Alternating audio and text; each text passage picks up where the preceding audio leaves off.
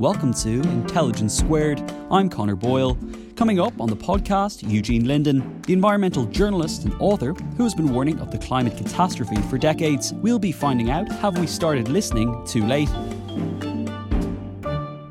Author and journalist Eugene Linden has focused on climate related issues as well as science and nature for much of his career. His latest book is Fire and Flood A People's History of Climate Change from 1979 to the present. It not only tells the story of environmentalists and scientists sounding the alarms since the late 70s, when US President Jimmy Carter was presented with a report that helped push the climate debate into the mainstream, but the book also highlights the complacency and denial during the past few decades, which has helped contribute to the difficult conditions many locations around the world face today. Our host for the podcast is the economist and broadcaster Linda Yueh. Here's Linda with more.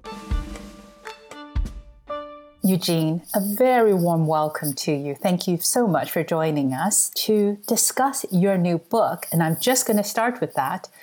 Tell me why you wrote this book. Well, why I wrote it and the trigger for it are two different things. I, I wrote it because I've been writing about climate change since the late 80s. And so I realized I was a witness to the unfolding, what I hope will not be a tragedy um, in the future, uh, from the get go. And I, I, I thought that somewhere down the road, my grandchildren peering out of their caves might want to know how it, how it was that we blew it and why. And why we failed to take action on an issue, even though we had decades of warning about it um, as, of, as of now. The trigger, however, was a little different. In 1994, I wrote an article for Time magazine in which I discussed the insurance industry and climate change. And back then, I thought the insurance industry was going to turn out to be the white knight of climate change because they are live and die by pricing risk accurately, and that they would pass on this pricing for the climate risks of increased storms, sea level rise, fires, floods, um, to uh, homeowners and businesses, and people would adjust. And it turned out and, that they would turn out to be a very timid white knight. Um, whereas with seatbelts and electrical standards, the insurance industry would be lobbying Congress in the United States to take action. They didn't do that with climate change. Indeed, the reinsurance end the end of the insurance industry that insures catastrophic risks has been brilliant on climate change. They've done wonderful studies. They've tried to assess the economic impacts and the derivative impacts, and uh, produced a lot of conferences and studies that have helped uh, everybody a lot. But the retail end continued to write policies um, for people who you'd say are in harm's way long after the uh, changes of climate change have become manifest. And what triggered me to write this was in 2018, there was a massive fire in Northern California. It's called the Camp Fire. It caused $12.5 billion in damage. Um, and the New York Times quoted the, the senior lobbyist for the insurance industry in California saying, We're scrambling to understand this risk. And I read that and I thought, What? You understood this risk 25 years ago. So why is it that you didn't act then? Because in the interim, millions and millions of people moved to the vulnerable coasts, moved into the fire zones, and moved into the flood zones, all under the assumption that climate was not going to be a risk, or at least it wasn't going to be priced in. So that's really the reason uh, that I thought I've got to exploring why that happened would be a very interesting um, exercise to undertake. In terms of your brother you write that he owned an insurance agency and you yourself worked at a hedge fund. So just tell me a little bit more about how this has shaped your views, your book, your writing. Well, after I read that article about them scrambling to understand the risk, I called my brother and I said, wait a second, how is it you get paid? because he, he owned a, a little insurance agency. And he said, well, you know, that they would continue to write policies until uh, you until they weren't backstopped until somebody uh, until the pricing if the pricing rose they'd pass on the pricing. But you always assume that the risk was in the pricing. And your incentive is to continue to write policies until you can't because your profit sharing is based on past performance. And so you have this incentive even if you know disaster is coming to keep writing policies. And the other thing about it is that most insurance policies, at least in the United States, are renewable on a yearly basis. And so they have a get out of jail free card. They can either up the prices if they can, or or not renew a policy um, if if if it looks like disaster is going to become more frequent. And so the incentive, I mean, and this is a a, a, a kind of paradigm for the entire business community. The what it showed me was that the incentives for business as usual are absolutely enormous. Um, because your incentive is not to worry about climate change. Your incentive is to uh, write as many policies as you can. Same with almost all businesses. But the net effect of that is it basically leaves us blind to long term threats. If the insurance industry, which is right on the front lines of risk for climate change, can't really adjust, um, even as the risk has become manifest, what other industries can't? Most of them. And so that seemed to me to point to a, a kind of frailty of the way we do business that leaves us vulnerable to long term threats such as climate change. One more question around your travels. You have been to the Arctic and Antarctica. How did they, how did these trips shape your views? The conventional wisdom when I went to Antarctica was still that climate changed at a stately long term pace. There was, they had already been published for a few years, um, studies that showed that climate doesn't change at a stately pace. Rather, it changes. It can change quite rapidly because what had happened was that um, studying the ice cores from both Antarctica and and, and Greenland, um, they the proxies for understanding past, past climates became sufficiently refined that they could actually see rapid change in the ice core record. It wasn't that it wasn't there. It's just that in the 80s and the 70s, you didn't have proxies with the precision to see those rapid changes. Now they did. So in 93, all this work was published, and it began, it, it's sort of at the edges of the climate community, people began to say, yeah, well, maybe the climate changes rapidly.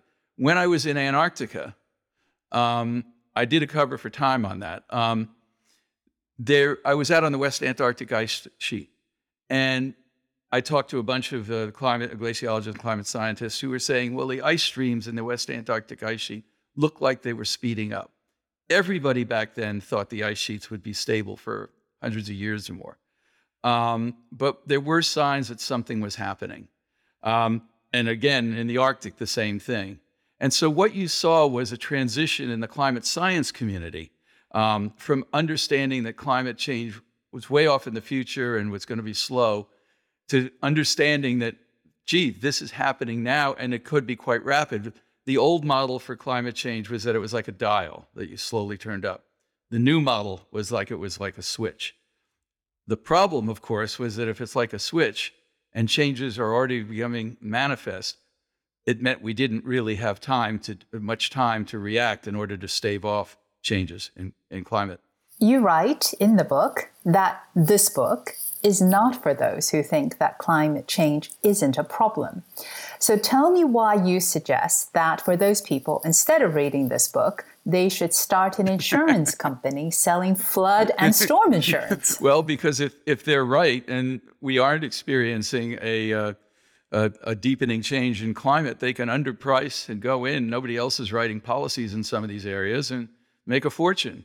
I suspect, however, they'll be bankrupt if they do that. In fact, that's what the insurers did. Uh, what has happened in in the states, at least, is that um, many of the insurers uh, said we're out of town once they saw that the risks uh, they couldn't price in the risk of of, of, of uh, sea level rise and, and storm insurance at at the uh, uh, in, in the vulnerable areas or for fires in the fire zones of the west.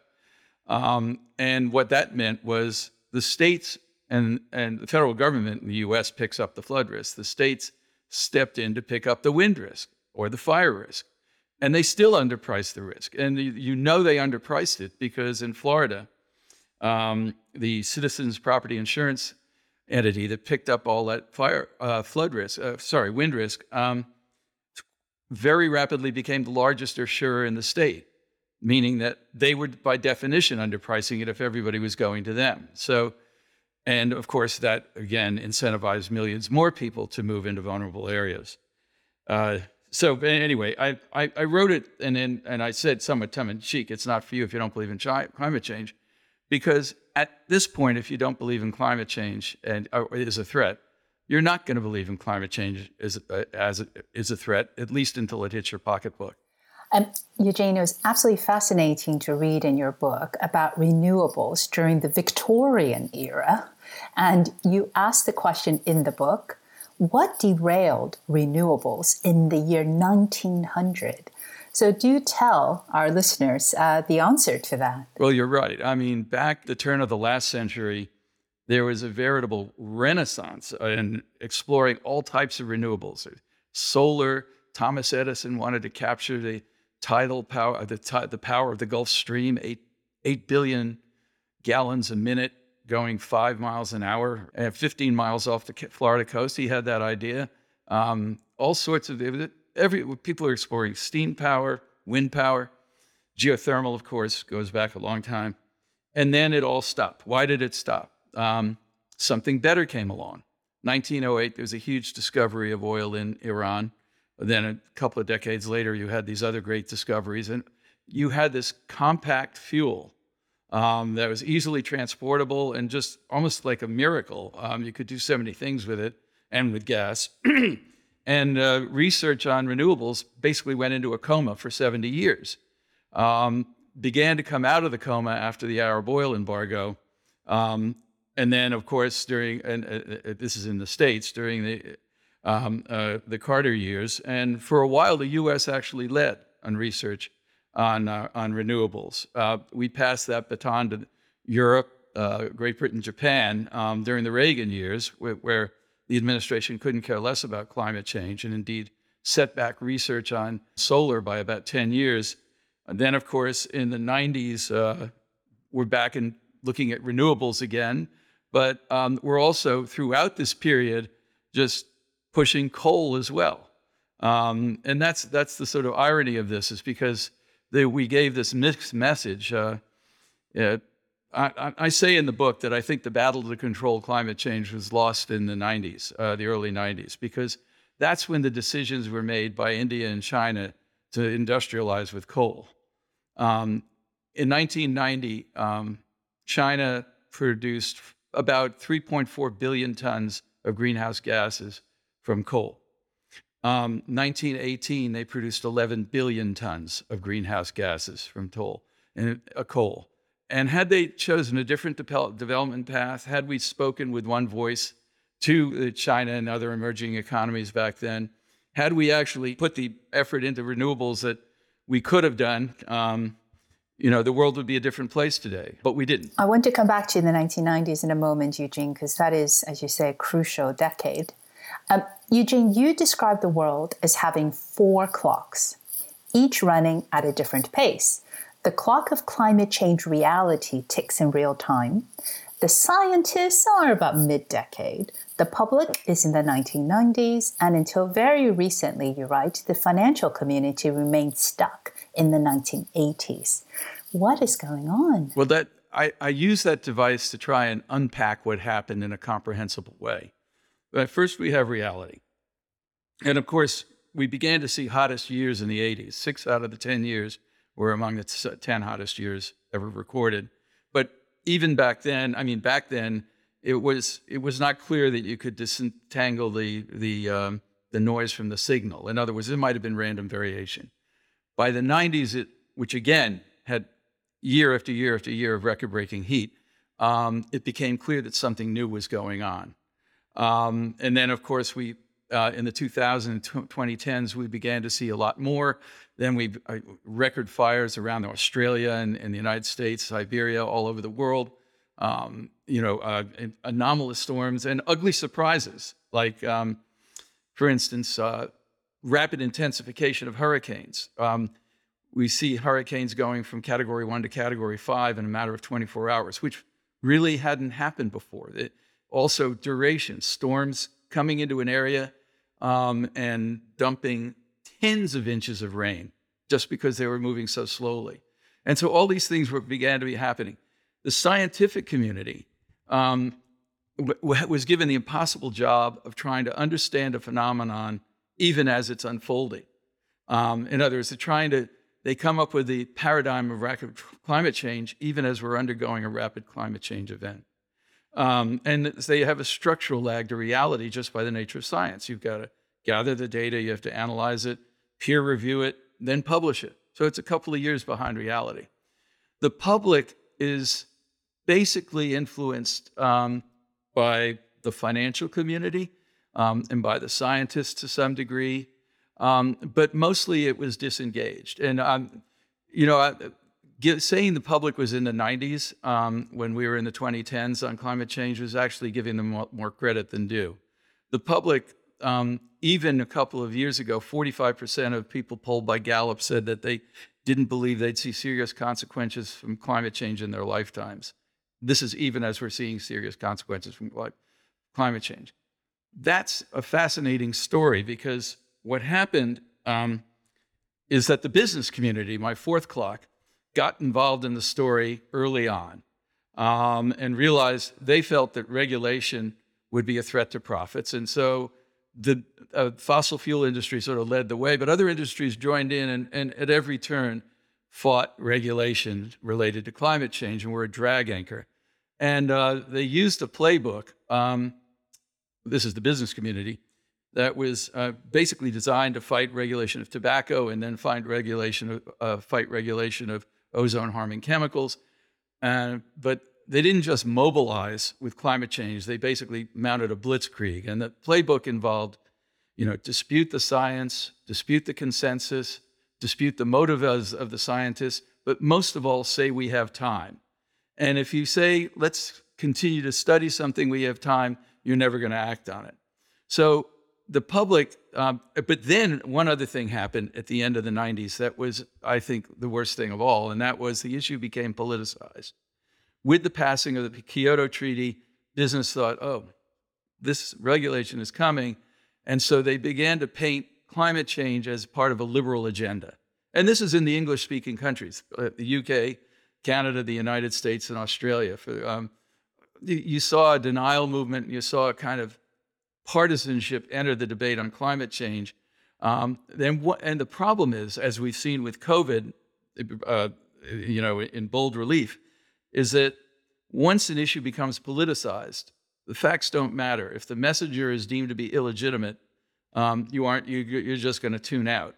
And that's one of the reasons I said that at the beginning of the book, um, because chances are, if you don't accept climate change at this point, it's not because of the science; it's because of partisan reasons.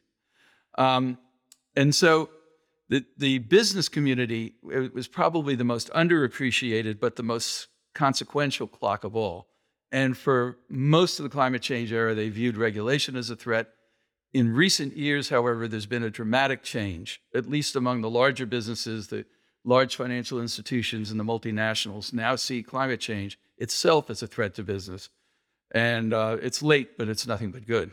I want to come back to that um, because you structure the book by decades. So I'm going to ask you a sequence of questions around the decade. So, first, I want to take you back to 1979. Then, US President Jimmy Carter was presented with a report by scientists showing how human activity might be adversely affecting the climate. You write, quote, a wait and see policy may mean waiting until it is too late, the report said. They were right but no one was listening. You also include this quote In the White House, there's always something more urgent. So, tell me about how successive US governments delayed action on climate change. Well, that, that is another of uh, the, uh, the, tragedies of this story, and that is that uh, Carter, of course, um, he was open. It he was a nuclear engineer, so he was open to the science of climate change and he appointed very good people, and they put together this blue ribbon panel. It got presidential attention. That's why I date the book from then, because that was the first time the issue got presidential attention. And by the way, we were already um, 25% above pre industrial levels in terms of greenhouse gases. So, um, one of the prescient quotes in that report, this Blue Ribbon Panel report, was that if we don't take action, we may see changes in climate by the year 2000. This is 1979 they were off by 15 years. We began to see changes in the very next decade, but uh, they were dead right. And it, it's remarkable, given the understanding of climate at that time, that they made that statement. So then, of course, uh, Carter was driven not as, as much by the notion of energy independence as he was by climate change in terms of promoting renewables. Because keep in mind, at the same time, he was also promoting coal because the OPEC oil embargo with the long gas lines and everything else um, registered deep in the American psyche. So then the Iran hostage crisis happens. Reagan comes into office um, with a quasi libertarian agenda um, and um, appoints a bunch of foxes to guard every chicken coop. And um, all action on climate basic goes into the back burner. Action on renewables go into the back burner. Fast forward, and this is a, one of my iconic stories in the book George H.W. Bush is elected. And some of you uh, may remember that um, in 1988, when he was running for office, environment was a big deal. Um, we made at Time Magazine uh, Planet Earth the Man of the Year, and um, climate was one of the main uh, sections. And he he made a speech in '88 in which he said, uh, "Those of you who are worried about the greenhouse effect should consider the White House effect."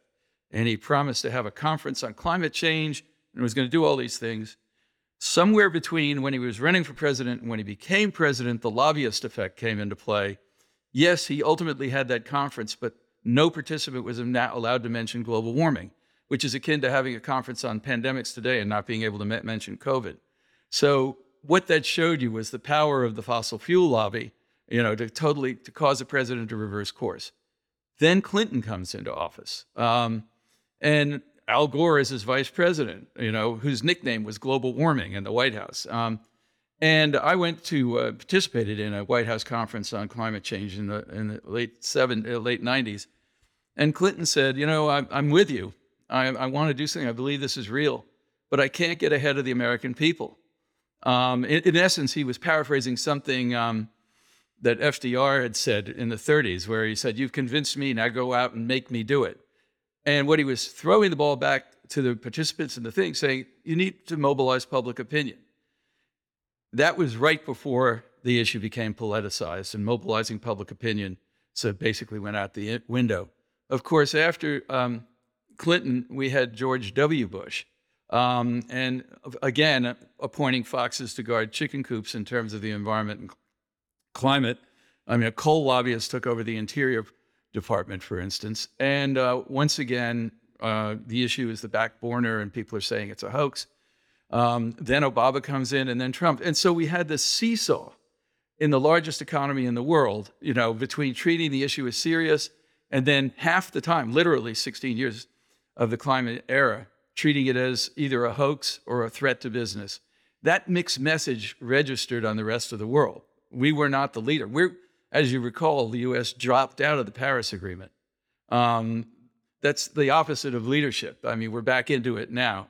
But I mean, uh, the US does bear a lot of responsibility for the lack of action, and it's because of the uh, seesaw politics.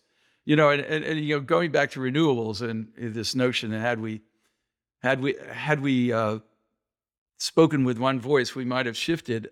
Um, a lot of people say renewables weren't ready in the early 90s. Um, and to a degree, they're right. But I use the analogy it's like a football coach um, who shoots a star player in the leg and then benches him because he's not ready to play. You know, renewables, had we continued and the, the momentum in the development um, in any of those administrations, they would have reached grid parity long before when they did. And they've, they've all reached grid parity now. But that, that could have been advanced because of the economies of scale and everything else that would have come in had China chosen to do a mixed portfolio of renewables and fossil fuels to power their industrialization. Mm. I want to come to that in a moment about the 1990s. But before we leave um, the 1980s, just go back to tell, uh, just tell me how you inadvertently helped President George H.W. Bush become the environmental president, as he termed himself. Right. Well, I was uh, writing for Time back then, and I got a call from a guy named Mike Deland, who was in the EPA, and he said, you know, um, Dukakis may have made uh, the the biggest, sort of most expensive mistake in the history of uh, of the of the EPA, in the sense that um, Boston Harbor was a sewer in the 1980s. It was disgusting, um, and back then, if uh, you had a certain time frame that you could apply for federal money, and they'd assume 90% of the cost of cleaning it up. And Dukakis didn't do that. And he called it the most expensive public policy mistake in the history of New England. That's what this guy Deland told me. Um, and so um, I thought that's a story. And, you know, I'm, you know, I'm, I'm nonpartisan as a journalist. So I thought I'll write the story. Um, and I go up to Boston. I, I asked Dukakis about it. And he said, uh, and his people, and, and, and they said, We're proud of our record on, on Boston Harbor. And I, I thought that's ridiculous. So I wrote the story. Next thing you know, George H.W. Bush is out in the harbor with a bullhorn saying, I'm going to clean up Boston Harbor. And Boston Harbor, um, I, this may not resonate with the with British audience, but um, releasing a, a, convicted murderer named Willie Horton, and then the picture of Dukakis in a tank where he looked absurd were the three things that basically helped propel uh, Bush into the White House, even though I didn't want him to be there. Intelligence Squared is a tight knit team doing big things, and it means we're always looking for tools that can help streamline managing tasks. That's why I want to talk to you for a minute about NetSuite. NetSuite provides cloud based software to get things moving. Maybe your business has been humming, but you can feel things are falling behind a little bit. Or perhaps your team is getting snowed with manual tasks and closing those books is taking forever. If this sounds like you, you should know these three numbers 37,000, 25, 1. 37,000, that's the number of businesses which have upgraded to NetSuite by Oracle. 25, NetSuite turns 25 this year. That's 25 years of helping businesses do more with less, allowing them to close their books in days, not weeks, and drive down costs. And one, because your business is one of a kind. So you get a customized solution for all of your KPIs in one efficient system with one source of truth. It means you can manage risk, get reliable forecasts, and improve margins. It's everything you need to grow all in one place. NetSuite is now making an unprecedented offer to make more of that kind of thing possible. Right now, you can download NetSuite's popular KPI checklist designed to give you consistently excellent performance absolutely free at netsuite.com slash squared. That's netsuite.com slash squared to get your own KPI checklist. netsuite.com slash squared. I can see some questions coming in, so please do put in your question. I now want to come to the 1990s. Eugene, you mentioned the battle to avert the climate changes we're seeing today was lost in the 1990s.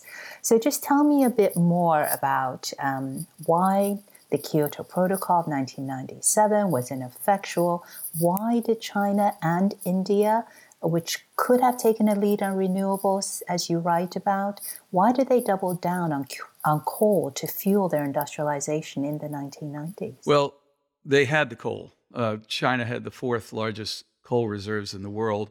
So it's sitting there tempting. And also, they look at the West and we're basically saying, do as we say, not as we do. So we're, we weren't speaking with one voice. Um, and the other thing is, is that to a degree I didn't appreciate until I started doing uh, research on the book.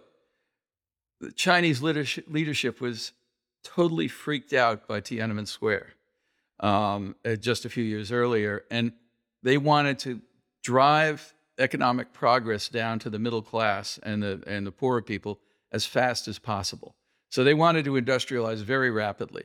Now there were those um, who were arguing that they could leapfrog, you know, and and and, and, and, indeed, there was an economic argument without a, a, grid in many parts of China for distributed power and all that and renewables. Um, but no frogs left. I mean, again, uh, the mixed messages uh, coming from the West, and and we weren't willing to help subsidize or pay for any of that. Um, those of us in the West. Um, but all right, so there, there, that's one. That's that. That's one part of it. But another part of it was again this pernicious notion that we had time. And I say pernicious um, because nothing happens if you think you have time, but something worse actually happened. Um, the IPCC, which I'm sure all of your listeners know about, this giant consortium of scientists and policymakers, was formed to sort of aggregate the, the state of the art science on the issue and issue a series of reports, assessments. Um, and what happened was the very structure of the IPCC created opportunities for those who would delay action in the sense that these are giant reports, 8,000 pages, something like that. Um, but the, all that most policymakers would read would be the uh, the summary for policymakers. The exact it's like 40, 90 pages at the beginning of the report, um, or the press release about the summary for policymakers. And that is where the chapters in all these reports were, you know, totally undertaken with intellectual honesty. But there, you know, every country on earth was a participant in this process, pretty much. And many, a lot of these countries, Saudi Arabia notably, and others, uh, were, you know, um, petro economies and did not want action on climate change.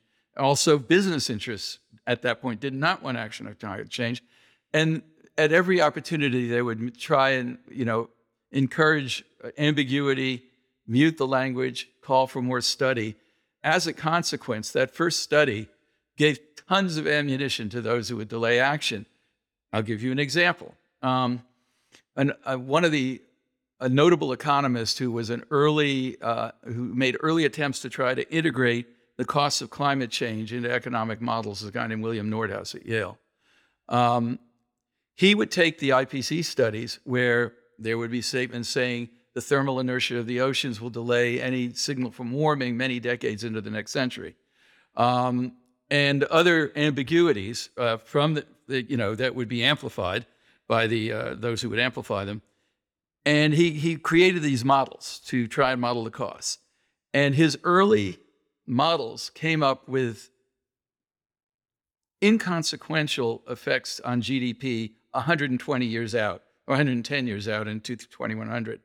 One model, um, I think it is a paper, Rolling the Dice, 1993 paper, I think, um, he, he had an estimate of a quarter of 1% hit to GDP in the US in 2100 from climate change. Put that in perspective. I mean, uh, he said, oh, maybe it'll go up to 1%. No one is going to jump out of their chair and say, we got to do something if it's that inconsequential.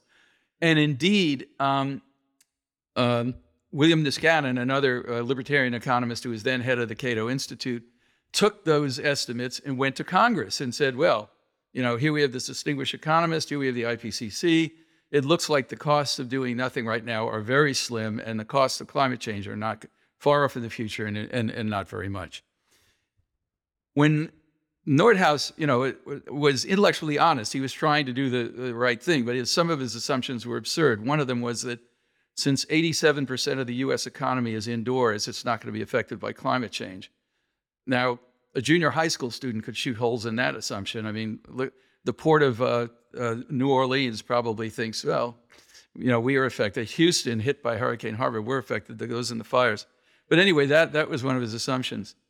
Um, and but at the same time, he pulled scientists for the costs of climate change um, in the future.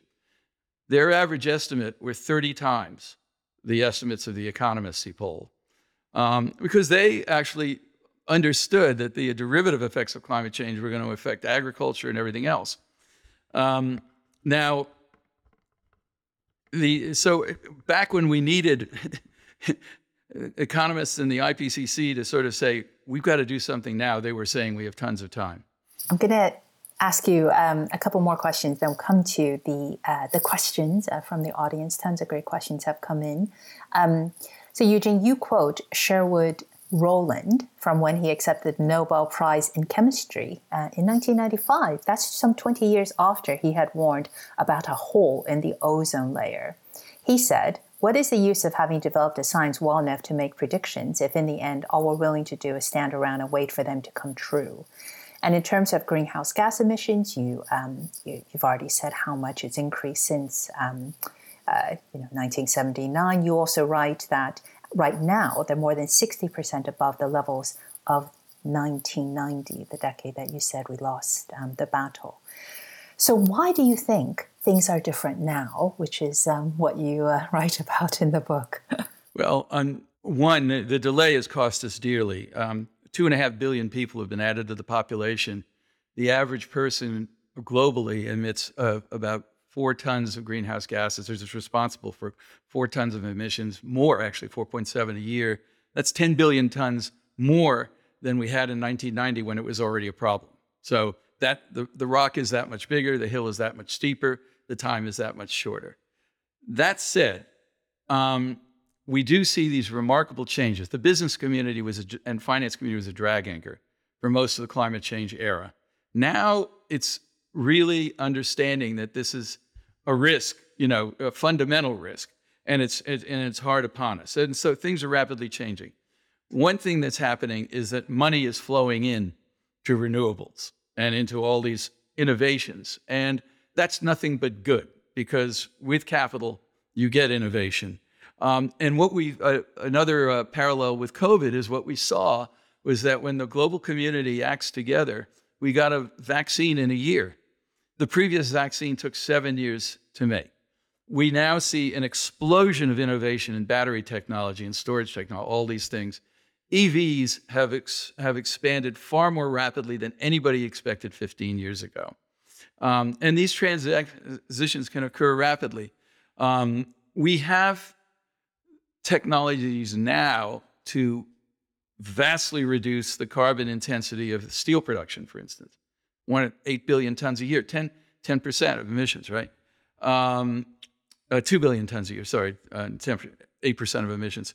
Um, you can actually take carbon out of the atmosphere, um, combine it with calcium, um, and make synthetic limestone, which can be used in concrete. In other words, we have technologies off the shelf with no, no breakthroughs needed to do things. We need the will to do it. Now, I did mention that we have this fundamental blind spot in the way we do business. We've created an economy that is built to drive off cliffs. And we, we have to sort of figure out how not to do that. Um, that, I think, will require some political change. Um, but we also, I think, ha- have the ability to sort of come up with an, ag- an international agreement that would have an impact. Um, one that is simple so that there's not endless negotiations, one that it's universal, and one that's deployable now. And um, I propose at the end of the book a universal tariff um, that if you met a certain re- goal for reductions in greenhouse gases, every country on earth, no tariff. If you didn't, tariff. Um, I, I explain it, and I won't go into it in detail here. But I do think there are things we can do, and there are also technologies on the near horizon that are just astonishing in their capacity to reduce reductions. We're in for some climate change. We're already experiencing it. We can't roll that back. But we certainly can avert disaster because what we're facing in even if every nation on earth abided by the Paris Agreement, temperatures would rise between 2.7 and 3.7 degrees Celsius. They haven't been that high um, since before the ice ages, some 3 million years ago. There's plenty of life back then, but there weren't any humans. If you look even at the, the uh, projections from the IPCC report for uh, food production, maize or corn production in the best case scenario is going to be lower than 7% than it is now. In the worst, 27%. Wheat, 22% and 5%. Rice and soybeans, so on, a little less. But the point is, is that that won't even feed the 7.8 billion people alive today, much less the 2 billion um, who are being added. So we actually, the main message is we have to do something and we have to start now. I think you've already answered this, so I'm going to ask it because I was quite nervous to ask this before. Is it too late? It can't be. I mean, we have to do this, it, and and we can. Um, I'll give you one more example. I, I just wrote a piece. Um, I'll be out in a, in a little while about the promise of deep geothermal. Between five and twelve miles below the surface of the Earth, there's an almost infinite source of heat of about a thousand degrees Fahrenheit. Right. It hasn't been accessible because it's in bedrock, that is uh, basement rock, which is five to ten times harder than sedimentary rock. MIT scientists have come up with a way of vaporizing that rock and being able to access it in 100 days. That could supply electricity cheaper than any fossil fuel plant today and could retrofit because 75 to 80% of the world's fossil, uh, uh, electrical generating plants are steam turbines, and you can use steam from the heated by the deep earth, you can just fit it right in. So things like that hold enormous promise. So it's not too late, but we got to do them you know, we can't just know about them. Tons of great questions coming in for you, Eugene. So I'm going to delve into them. So the first question, Eugene, for you comes from Alex, and he asks For us folks who don't work in sectors that are able to enact change more directly, how do we come to terms with this reality? I try to live small, won't be having children. I'm a 30 year old female, and I enjoy the small things. I'm convinced that the human condition will block any meaningful change at scale. Is this the reality of things? Look, we all recycle. If you'd asked me in the 70s whether everybody would recycle, I'd say there's no way. People aren't going to do it. You know, we all use seatbelts in cars. Um, and for years, I would cheat on that. And now, now I regularly use it. People change um, and norms change. Um, I assume it's roughly similar, but in the US, consumer spending 70% of the economy. What that means is or, average, ordinary people have the power to change corporate behavior, to change government behavior just through their spending patterns. You know, if, if, if, we, if, if, if everybody did, uh, was sensitive to climate issues in their spending and their lifestyle choices, et cetera, the politicians would guarantee you would follow suit, and so would business. So um, power is in the hands of ordinary people. It's not, it, it, you don't just have to be a, uh, and certainly I think the elites, what we've seen is that no one is a, no politician has been a leader on this um, in terms of staking their career successfully on climate change. Um, you know, a, a, bunch of climate deniers have been elected prime minister and um, in uh, or chosen as prime minister in Australia. Um, I in the U.S. we've seen uh, people tr- try to run on climate and get nowhere, like Tom Steyer and Jay Inslee. Um, I don't know what the situation is in uh, um, in the UK, uh, but I, I, mean, the UK has been uh, much better on climate and much more consistent, I would say, uh, than the US. Although it, it did um, stay with coal a long time. But point is, is that um, you know, don't count on the politicians to save us. Count on consumers demanding change, people demanding change, um, and then um, you know, just this this change in the attitude of the business community is is indeed a big deal. Thank you. Next question has come in for you. Do you think the sanctions recently imposed on Russia will drive the world towards a low carbon economy? Or increase our dependence on fossil fuels? Well, that's that is a fascinating and terrific question because I think about that a lot. Um, it is couldn't have come at the worst possible time in terms of the, not the sanctions, but the invasion of the Ukraine. Um, because one, it distracts from this. I, I, mean, this is a global threat we're facing, and it's very near. And there have been calls for increased drilling as a result of this. Of course, if you want to lower gas prices and have more available uh, fuels, the best way to do that is to reduce demand. And indeed, in the in the states, we're seeing a lot of people now buying EVs who didn't before, just because the uh, 50 to 80 percent increase in gas prices um, in some of the in some of the places over the past year, which have made it. If you can get 80 miles to a gallon um, with a, a plug-in hybrid, or even better with an EV, faced with those costs, you can do it. So that is the good news on this side. Drilling is not going to help. Um, and it also, the, the last thing we need is a step backward and increased reliance on fossil fuels. And uh, all we're doing by doing that is um, basically empowering these uh, homicidal psychopaths and uh, around the world who are in charge of the petrostates. Eugene, are you encouraged by the efforts business is now making to go green, or is it too little, too late? Well, a lot of it is greenwashing, and a lot of it is just cosmetic, but a lot of it's real. I mean, I, the the head of Volkswagen, which I think is the largest car maker in the world, was on 60 Minutes the other day saying they're going to have a 50% EV fleet um, in a matter of a few years. I mean, that is a major commitment, um, and that's real. Now, of course, they've all been humiliated by Tesla, which has a market capitalization larger than the entire auto industry combined, um, by ignoring it for as many years as they have. But they're all playing catch up, and uh, they want to. They, they they realize the EV market is only going to expand as charge starge, charge stations proliferate, battery technology gets better, um, it gets easier to own one, and then of course the benefits are, are, are manifest. Um, so as the EV migrates to um, uh, to the middle class, as as opposed to the affluent, that's going to explode.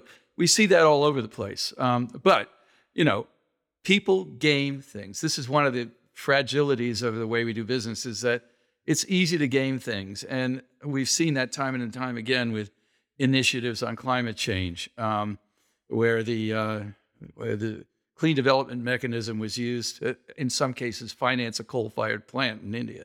Um, so you're going to have some of that, but on the other hand, um, you know, I think the momentum is in that direction. It is it it's it's it's not sufficient, but it's heading in the right direction. Next question for you is What adjustments to our political economic system would create the right incentives for the action on climate we urgently need? That's, again, a terrific question, one I address at the end of the book.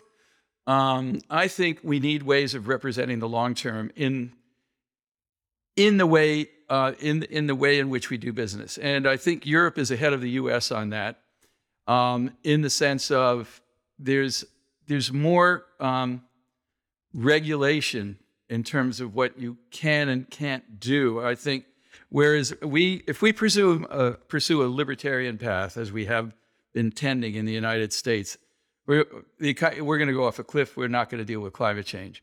So we have to sort of bring in a, a, a set of incentives and disincentives that I think can only come from either the tax system or from government um, uh, or, or regulation in government um, to sort of represent this long term threat and sort of guide um, uh, businesses in the right direction.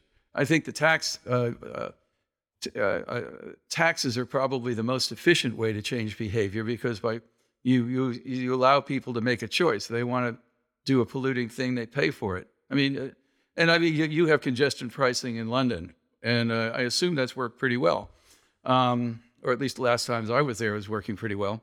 Um, I mean that that that's the kind of thing where you at the at the the city or state level you can incentivize people. You're not telling them not to do anything. You're just making it very expensive if they do it. That's what we did with cigarettes in the states, where it's eight bucks a pack now, and like seven of that is taxes. And, and next question is it is easy to criticize past leaders for their failure to tackle climate change, but how do we get around the problem that human beings are hardwired to be short termist and will always postpone future pain for current pleasure? Um, well, in the old days, you know how we got around it? It was religion. In the really old days, I mean, there'd be taboos. You cut that tree and your wife would be barren and your crops would die, you know. Um, and then, of course, but you know, uh, when you think about a lot of the religious prescriptions, they actually were either ecologically sound or health sound in one way or another.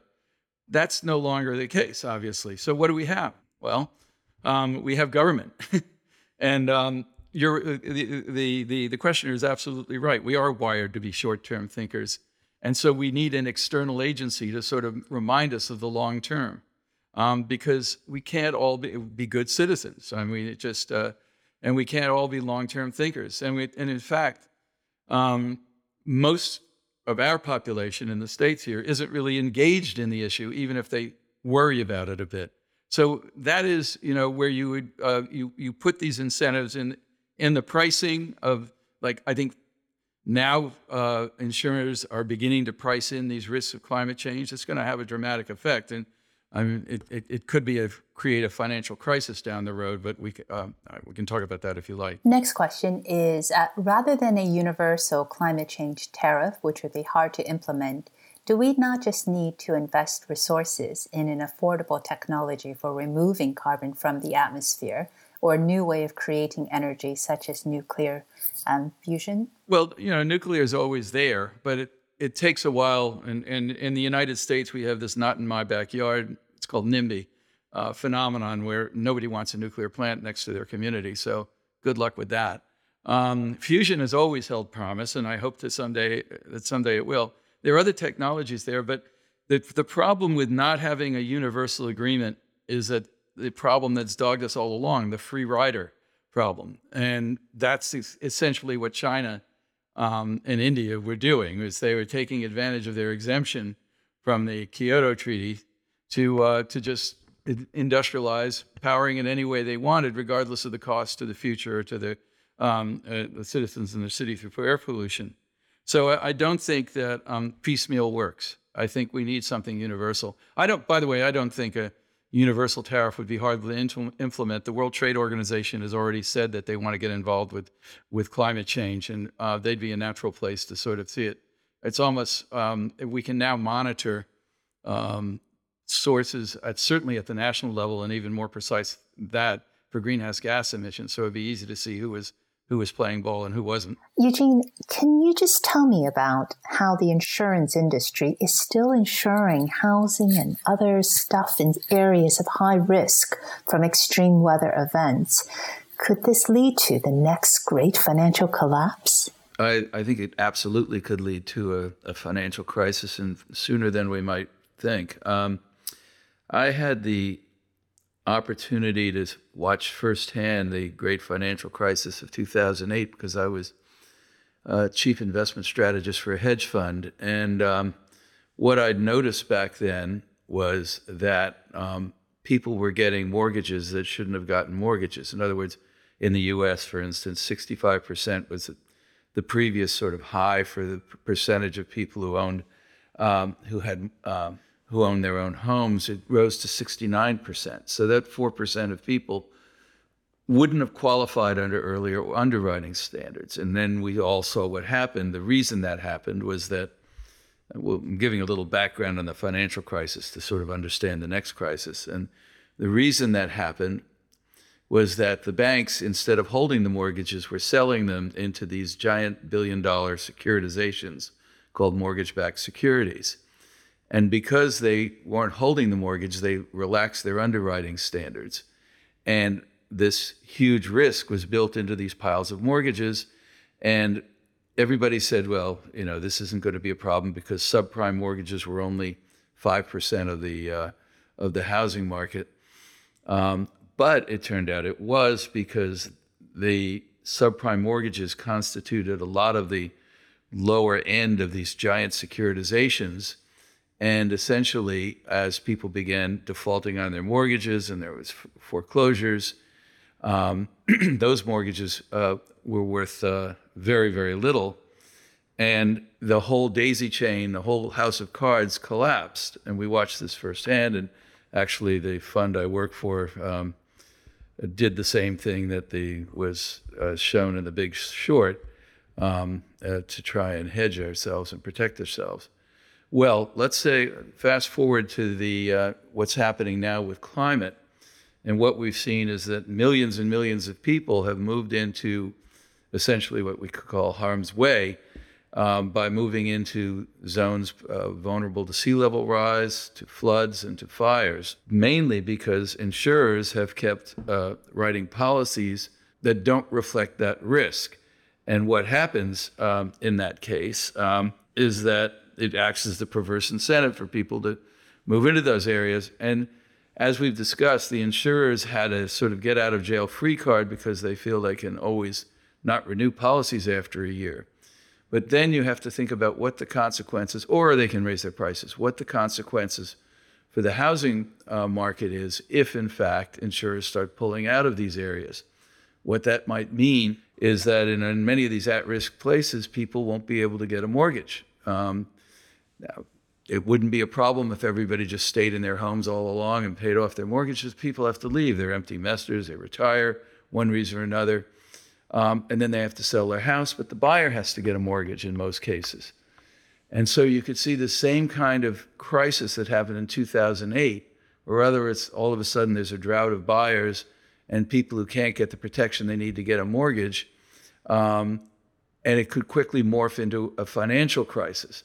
The difference being, of course, is that uh, the great financial crisis was a financial crisis, and once trillions in liquidity was injected into the system, the ship eventually righted. What will happen with a climate change financial crisis, however, is it'll get worse every year because it will not be better the next year than it was in the, the year that might where the tipping point might have occurred and the crisis began, and the next year will be worse than the year after that will be worse.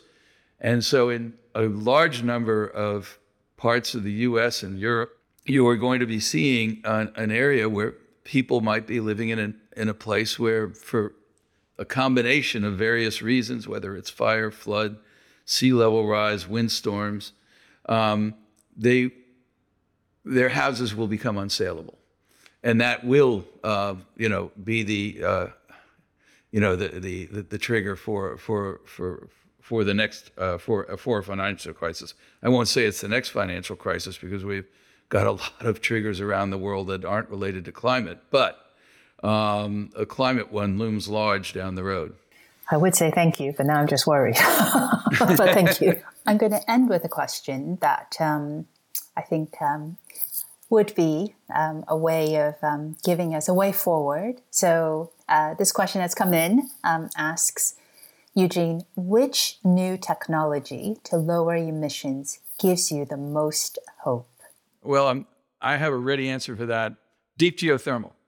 Um, there's a company called Quaise Energy out of uh, Cambridge, Massachusetts, that is a year away from doing a pilot project with that technology I talked about, which is using um, what are called millimeter wave, uh, wave beams to actually vaporize deep rock and access this deep heat um, within 100 days of commencement of drilling. And there, 61% of the US energy is produced by steam turbines. Enormous process, pro, um, promise for reducing emissions drastically, given how, how important electricity is um, in, in terms of greenhouse gas emissions. Um, they're going to have a two operational drill wells on tw- in 2024. That's just two years away, not even. Um, so that I think that is a game changer, not to use an overused term, um, and and has enormous process, uh, promise. But there are plenty of other technologies as well. I mean, wind power, of course, is expanding. Tidal power, Great Britain uses it. Um, lots of places use it. Um, so, I mean, we're we're seeing the, a, a renewal of the kind of innovation we saw in the end of the Victorian era couldn't happen a moment too soon. I think that's a great note to end on. Um, my thanks to Eugene Linden, and please pick up his new book, Fire and Flood A People's History of Climate Change from 1979 to the present. It's a fascinating read about the history of this critical issue. And um, he has mentioned it, but there are some really interesting ideas um, at the end of the book about how we can avert um, this disaster. So I urge everyone who's watching and listening to pick up his book, Fire and Flood.